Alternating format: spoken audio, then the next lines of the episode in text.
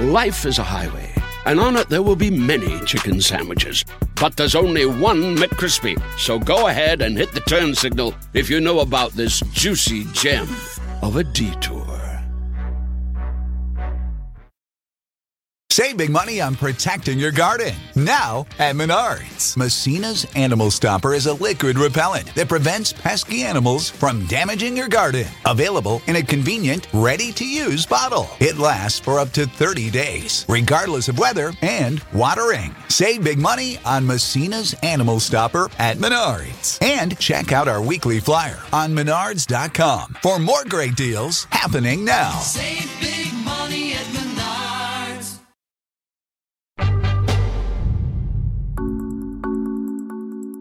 If we can go back to March and April of 2020, beyond all of the issues with the virus itself, there was tremendous concern that patients weren't going to get care. And we were going to see, as some people called it, the second pandemic. In the spring of 2020, while most of us were concerned with the first pandemic, Dr. Ateeb Mehrotra and other healthcare providers worried that patients who needed care for conditions other than COVID, for diabetes or for high blood pressure, weren't going to get it. Hospitals were overloaded with sick COVID patients, and many medical offices were closed to prevent the spread of the virus. Luckily, there was a solution, but it was untested. It's not that telemedicine didn't exist before the pandemic, it just was happening in very small numbers. Suddenly, telemedicine wasn't happening in very small numbers. According to a CDC report from 2020, there was a 154% increase in telemedicine visits during the last week of March in 2020 compared to that same week the year before. This sudden and widespread shock to medicine was unlike anything we'd seen before. When we usually have change in the US healthcare system, it's pretty slow, right? We'll develop a new technology, we'll start using it, and then we'll learn how that works and we'll advance on that. And slowly but surely, maybe too slowly sometimes, we'll change how we provide care. When the pandemic started, there wasn't time for healthcare providers and policymakers to consider the implications of this technological shift. And Ateeb and others are still trying to figure it out.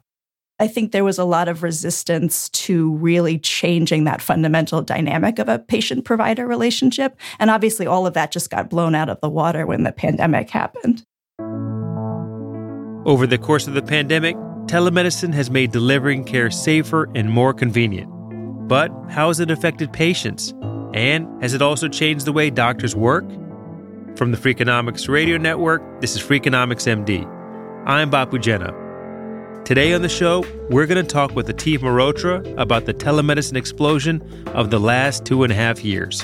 How did it impact the quality of care that patients receive? That's the number one question that physicians are worried about and that patients are worried about. And how has telemedicine impacted quality of life for physicians?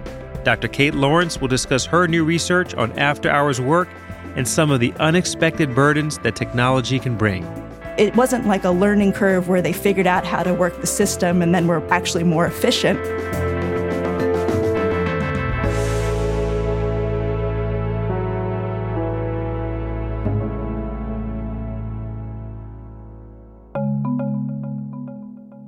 Telemedicine, at its basic core, is the idea that a clinician and a patient are going to have clinical care, but not face to face. It's across a distance, using technology to have that visit.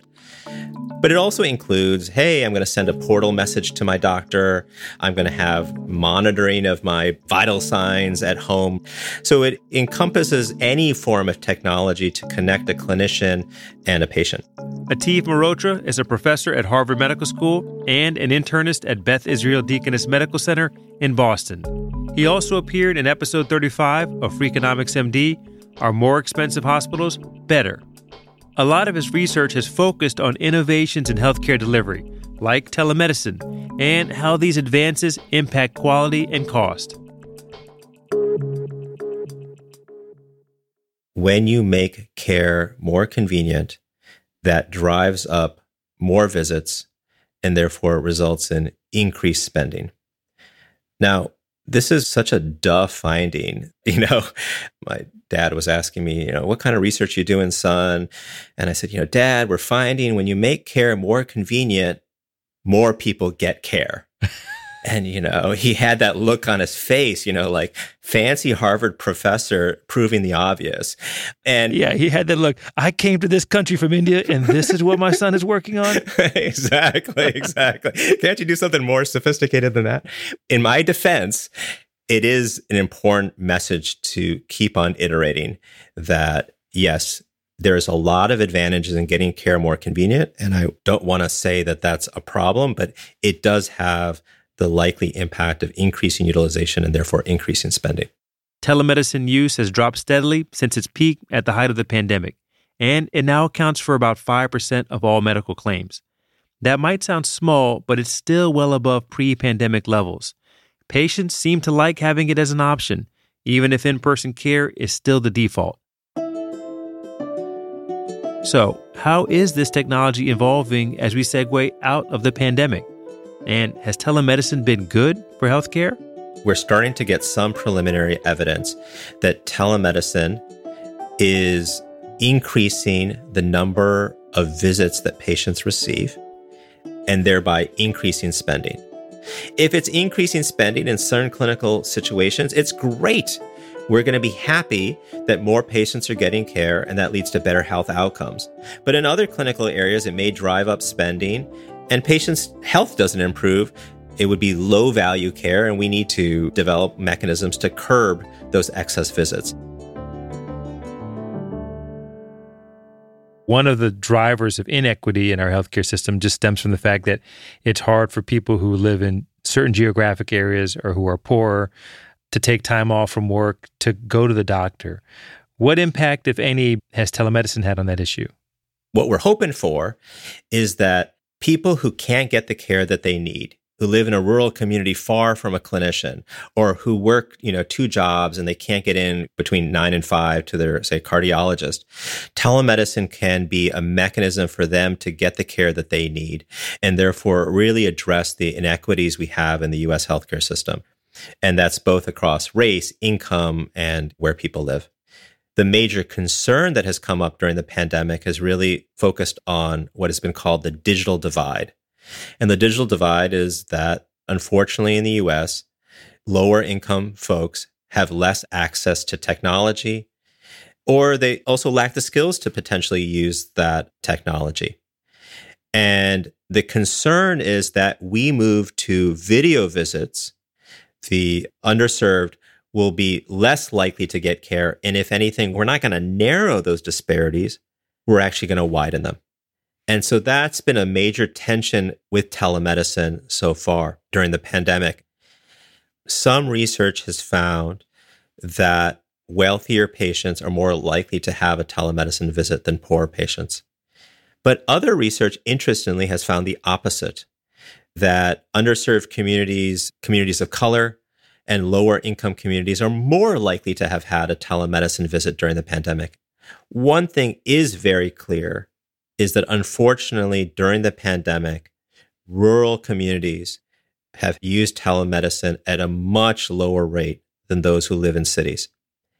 And that's surprising because prior to the pandemic, rural communities is where the telemedicine action was happening. Yeah. And so I had assumed that because they kind of had a head start, those communities were more familiar with this kind of crazy way of getting healthcare, that they would use it at a much higher rate during the pandemic. But unfortunately, we've seen the opposite.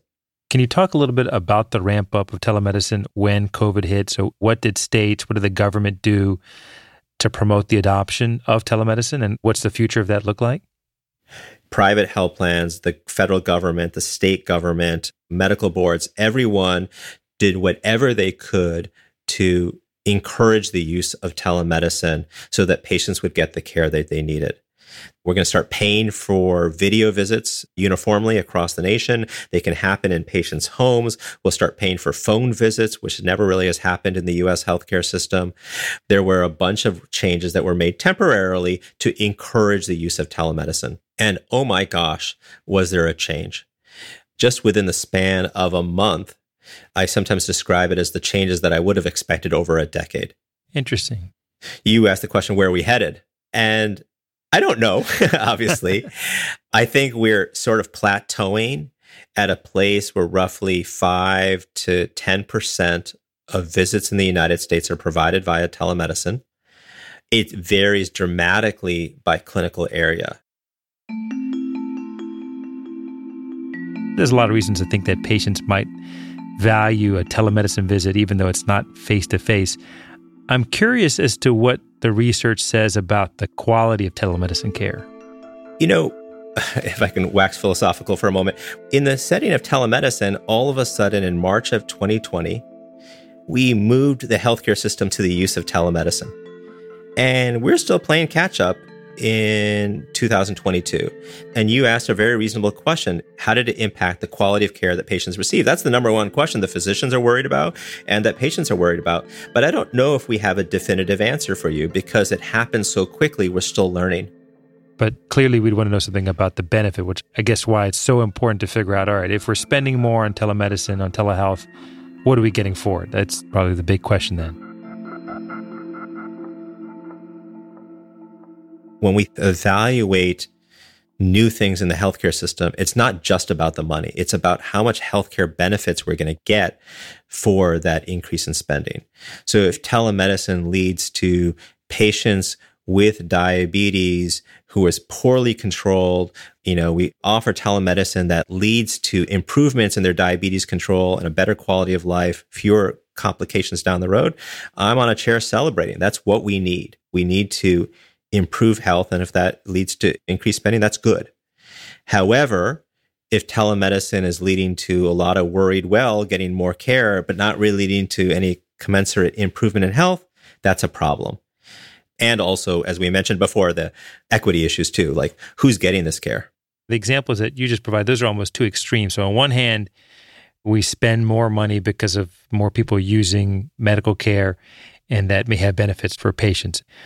On the other side, you might generate more wasteful care. People who didn't need to see the doctor were seeing the doctor. And so that's sort of wasteful. Then there's this place in between, which is where a lot of the benefit that patients may get is just from the convenience of care. One of the interesting things that we're seeing is that there's a whole industry that's been developed to try to bring some of that technology home. So more and more patients are being sent home with blood pressure cuffs and oxygen monitors and heart rate monitors and scales that send the information to their doctor. There's even home EKG monitors. There's this amazing technology that folks have where mom can be given an otoscope and she can put it in her child's ear and the otoscope takes a video of the eardrum and then sends it via technology to the doctor. And the doctor can use that to diagnose. The telemedicine of 2022 and the telemedicine for, say, a couple years from now might look very different because we'll have provided some of that technology into the patient's home and therefore really improve the ability of clinicians to make an accurate diagnosis. I think that makes total sense to me because the potential for telemedicine isn't what happens when you just turn the switch on and doctors start doing telemedicine. You've got to anticipate that the market will respond to this dramatically increased demand and develop technologies that'll be cost effective to allow patients at their homes to get clinical information that a doctor can respond to. I mean, if this gets used a lot, why wouldn't we expect that sort of technology to develop? We talked a little bit about the technology that can come to a patient's home, but it's still built on this whole idea that you're going to do a video visit. I don't know if that's really what the future of telemedicine might look like. And it may be quite different. Remote patient monitoring is this idea that, let's say, the most common use is for high blood pressure. Right now, what do we do for high blood pressure? We say, have a patient come in every month, every couple months. We check their blood pressure in the clinic and we adjust their medications. And we say, hey, will you bring in your blood pressure cuffs measurements from home? And we'll use that to adjust. We kind of wait for the visit to happen to make any changes. In remote patient monitoring, we send the patient home with a fancy blood pressure cuff that's Bluetooth enabled, and we say, please check your blood pressure every day. And that blood pressure measurement goes to the doctor's office on a daily basis. And if the doctor sees that the blood pressures are too high or too low, they can proactively contact the patient and say, hey, we need to make some adjustments. In that situation, telemedicine is being used to try to take care of patients, but there's not the video visit or the in person visit anymore. It's just happening on a more continuous basis as opposed to these visits, say, every three months. When you talk about the impact of telemedicine on patients, there's the convenience component. And I can imagine that might also be true for doctors as well. But that convenience to doctors might spill over into something that's not as ideal, which is just increased physician workload. You know, they're seeing their patients in the office, they're trying to squeeze in telemedicine visits in between those in person visits in the office. Maybe they're doing them at the end of the day. Is there any evidence, or at least thinking about how telemedicine is going to impact physician workload? I think it's a fascinating question. There's a lot of holes in telemedicine, and I think this area is where there's a lot to learn. We're starting to figure it out. As in person visits have resumed to pre pandemic levels, telemedicine use persists. Are physicians being burned out by delivering all this care? There may actually be something more inherent in the telemedicine experience that makes it potentially less efficient than any of the current models of care. I'm Bapu Jena, and this is Freakonomics MD.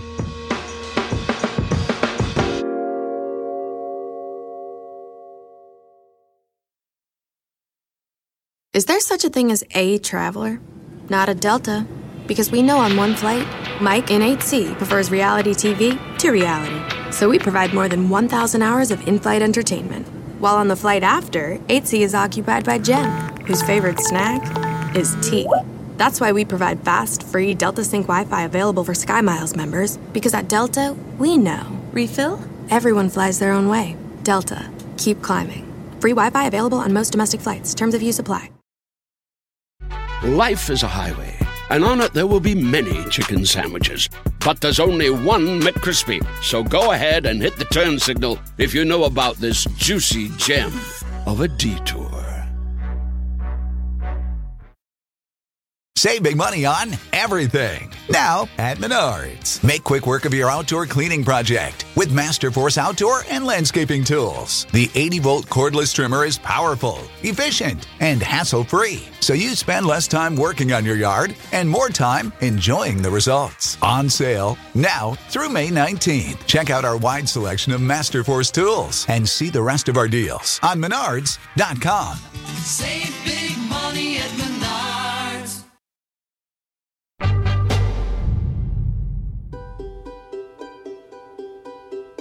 Think there's two camps of people in medicine in general. There's the camp of people who said, I always knew I wanted to do medicine. And then there's the other camp that says, oh, you know, just sort of fell into it. I'm generally speaking the latter of those camps. Dr. Kate Lawrence is an assistant professor at NYU Grossman School of Medicine, and she's also an internist at the Manhattan VA Hospital. During her training at a large public health system in New York City, Kate noticed how much of her learning was sometimes not about medicine at all. We went through a transition in residency where we were switching out our electronic health record from an older legacy system to a newer one. And I was really struck by how much of my training was centered around the electronic health record. And people really weren't even talking about the impact that it was having on us as residents and our experience of becoming physicians. Electronic health records, also called EHRs, have become critical, but they're also cumbersome. A study published earlier this year in JAMA Internal Medicine found that on average, physicians in the US spend nearly two hours each day on EHR work.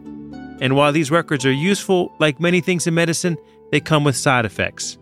Patients hear a lot about EHR work in the abstract, so I thought it would be helpful to have Kate describe what it really entails. I don't know how to not give your audience nightmares about this because it, it really is just a kind of a nightmarish process, actually. So there was always administrative work that was done even before the electronic health record. And it was things like reviewing insurance referrals or prior authorizations. It was closing out your notes. It was reviewing labs or something that had come in for a patient that you were worried about. And sometimes it was making after hour phone calls to a patient that you were really worried about that you hadn't seen in the clinic or something like that. What we think has changed is sort of two things. One, with the electronic health record, for some reason, a lot of that work has shifted from what used to be the physician support staff, so the MAs or the nurses or the front desk. A lot of that has shifted back to the clinician. We think that has to do with the in basket, which, for people who aren't familiar with that term, that's essentially just a physician email that runs through the EHR. And it's great for patients because it allows you to instantly message your doctor doctor through the patient portal if you have a question about something. It creates a lot more work. But then the other part of it, certainly the electronic health record, really pushes people into a documentation morass where they spend all of this time just trying to fulfill documentation requirements and it takes a thousand clicks to you know get through a note naturally more patients means more electronic health records kate and some colleagues at nyu recently wondered how the increased use of telemedicine might be contributing to physician workload through EHR work. Was making care more convenient for patients also helping providers be more efficient? Or could there be some unintended consequences? Yeah, that's a huge question. There's so much that I think we're learning about what's happening in the virtual and telemedicine space, and so much that we still don't even really have a great handle on that we're just sort of starting to explore. I think the obvious benefits are things around access and convenience, both for patients and providers. For the people who didn't really have challenges with access before, meaning they had insurance, they had a regular doctor, they knew how to navigate the healthcare system. It's just an added layer of convenience to be able to access care in this way. And that's great. I think the more sort of fundamental potential positive change is that for people who weren't like that, who didn't have insurance, who had trouble navigating the system, or for whom the system really just wasn't built, this provides just critical access in a way that we've never really been able to do before. How would you describe what telehealth looked like before the pandemic started? And was there enthusiasm and support for it within medicine at that time? I would say that there were some places and institutions that had sort of chosen to invest in digital and virtual infrastructure rather than sort of brick and mortar expansions and kind of leaned into the idea of a virtual supported model of care. There were a lot of barriers on sort of the payer and the regulatory side. And then there was a lot of resistance just to changing workflows in general. I mean, even if this was something that patients said they wanted, and certainly there were concierge and app based programs that were coming up even before the pandemic. I think there was a lot of resistance to really changing that fundamental dynamic of a patient provider relationship. And obviously, all of that just got blown out of the water when the pandemic happened. So, tell me a little bit about your work on how providers interact with the EHR and use telehealth. What are the implications for them in terms of how they spend their time, when they spend their time? One of the areas we were interested in was the impact of the electronic health record on the physician's experience of work. And a huge portion of it is really dedicated to the experience of after hours work for clinicians. We looked at over 2,000 physicians across our both medical and surgical specialties and we tried to separate them out by people who were doing relatively little telemedicine, some telemedicine, and then a lot of telemedicine, and try to look across specialties what were the trends. We were primarily interested in looking at the relationship between what we call telemedicine intensity, the sort of proportion of visits that you were doing that were dedicated to the telemedicine platform versus the in person platform, and the association between that that and what we called the work outside of work. So this was sort of an internally derived metric that we developed that was a combination of the work that you spent outside of your scheduled clinical hours, plus any time on the weekends or any time that you were logging into your system that you really just sort of weren't supposed to be there. And we really wanted to do justice to the fact that they were doing quite a lot of work outside of work.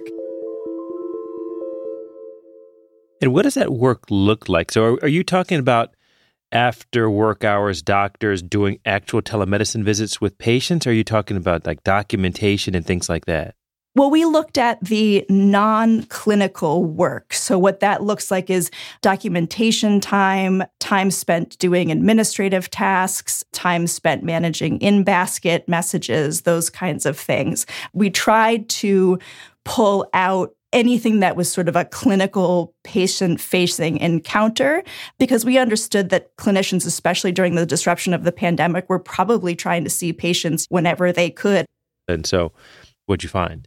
The take home finding, which we think is really important and a little bit antithetical, is that clinicians who had a higher telemedicine intensity, so those clinicians who were spending more proportionate time providing telemedicine care, had more hours of work outside of work than clinicians who were doing relatively less telemedicine. We found that in both what we called the acute pandemic period, so those first couple of months in New York City when the pandemic hit really hard, we found that that was higher than it was in the pre pandemic period. But then we also found that in subsequent periods of the pandemic, sort of later in the cycle of the pandemic, that clinicians who were doing telemedicine more intensely were still doing more work outside of work. So it wasn't like a learning curve where they figured out how to work the system and then were actually more efficient. Something was happening. There may actually be something more inherent in the telemedicine experience that makes it potentially less efficient than any of the current models of care it seems like what you're saying is that whenever you see a patient, whether it's in person or through a telemedicine visit, you've got to figure out what's going on. You've got to think about what additional tests you need to order. You need to spend time looking at what other doctors or clinicians have said about that patient. But that process is perhaps less efficient when done in a telemedicine context. And one reason might be is that you don't have the patient sitting there in front of you. So you might have to be a little bit more diligent in sort of evaluating the full patient I think that is certainly one option. You know, I think the honest answer is we don't know yet. And we really need to get into the room where the physicians are sitting and sort of pick their brains about how their telemedicine experience of providing care is fundamentally different than the in person. I think we may find that there's something inherent to a video based conversation that just places different time pressures. There may be something about the setups of the technology, right? If you're working on two different computer screens, you've gone from zero computer screens in a patient interaction to one to now two, and they're separate, and you got to look back and forth thing. I can only imagine how disruptive that is for people it may actually not be something inherent to telemedicine. It could be something outside of the telemedicine experience. For example, the electronic health record not being set up in any way to facilitate a virtual style of care. And then we may need to make some more fundamental changes about other aspects of our work that have nothing to do with telemedicine. Can you think of ways in which technology might be able to lighten physicians' workload? Depending on how techno pessimistic I am in any given day, I sometimes can and I sometimes can't. I think the obvious answer, the easy answer is yes, right? Technology should offload the non cognitive work burden that clinicians have through things like automations and streamlining and that sort of stuff, and really nice user interfaces that make it incredibly easy to move through large volumes of data and synthesize it and make meaningful clinical decisions decisions. So I think there's a lot of potential there. The reality of it being applied, I think there's there's a ways to go. Do you think we can take anything from the pandemic experience with telehealth to improve and refine the technology along these lines of making things better for both patients and doctors?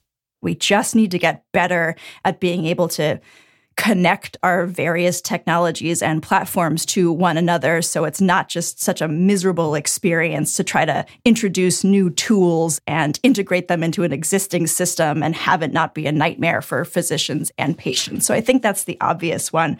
The one that I worry will get lost as we move out of the crisis feeling of the pandemic is the application of these technologies to issues of equity, access, and inclusion.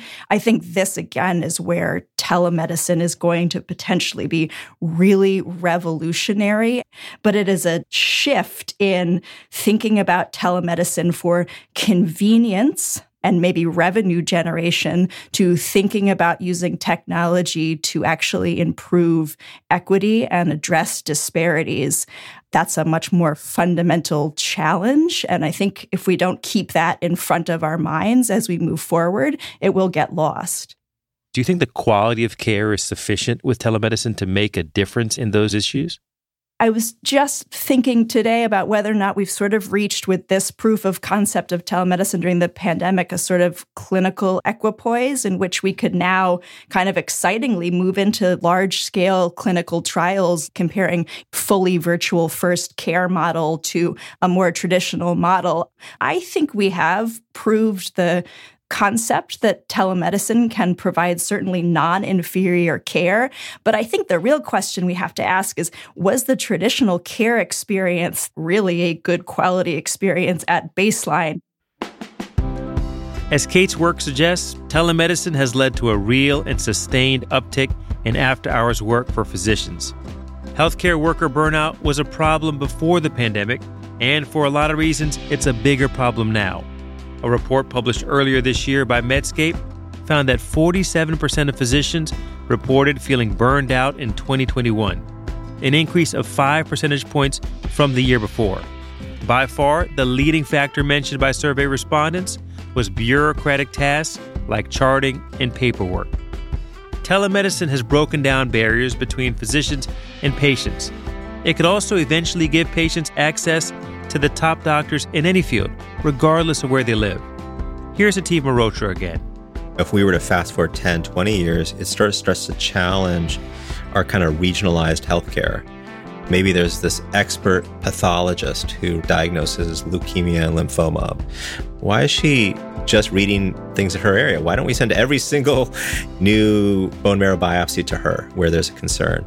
So you can start to see an interesting future, which I think is pretty exciting. And then obviously the hope is that that leads to better health outcomes. That's it for today's show. I'd like to thank my guests, Ateev Mehrotra and Kate Lawrence. And thanks to you, of course, for listening. Coming up next week, in the spring of 2021, healthcare experts were trying all sorts of tools to get people to take the COVID vaccine. We started talking and trying to figure out okay, this is a good idea. We should try a vaccine lottery. Was a vaccine lottery a good idea? We'll look at how nudges and incentives work in medicine, what happens when they don't, and why the pandemic may have fundamentally changed the game. Maybe this event, as singular as it is, has shifted the way the public interacts with health. That's all coming up next week on Freakonomics MD. Thanks again for listening. Freakonomics MD is part of the Freakonomics Radio Network, which also includes Freakonomics Radio, No Stupid Questions, and People I Mostly Admire. All our shows are produced by Stitcher and Renbud Radio. You can find us on Twitter at Dr. Bapu Pod. This episode was produced by Julie Kanfer and mixed by Eleanor Osborne, with help from Jasmin Klinger. We also had help this week from Lyric Bowditch. Our staff also includes Neal Carruth, Gabriel Roth, Greg Rippin, Rebecca Lee Douglas, Morgan Levey, Zack Lapinski, Ryan Kelley, Jeremy Johnston, Emma Tyrrell, Jacob Clemente, Alina Kulman, and Stephen Dubner. Original music composed by Luis Guerra. If you like this show or any other show in the Freakonomics Radio Network, please recommend it to your family and friends. That's the best way to support the podcast you love. As always, thanks for listening.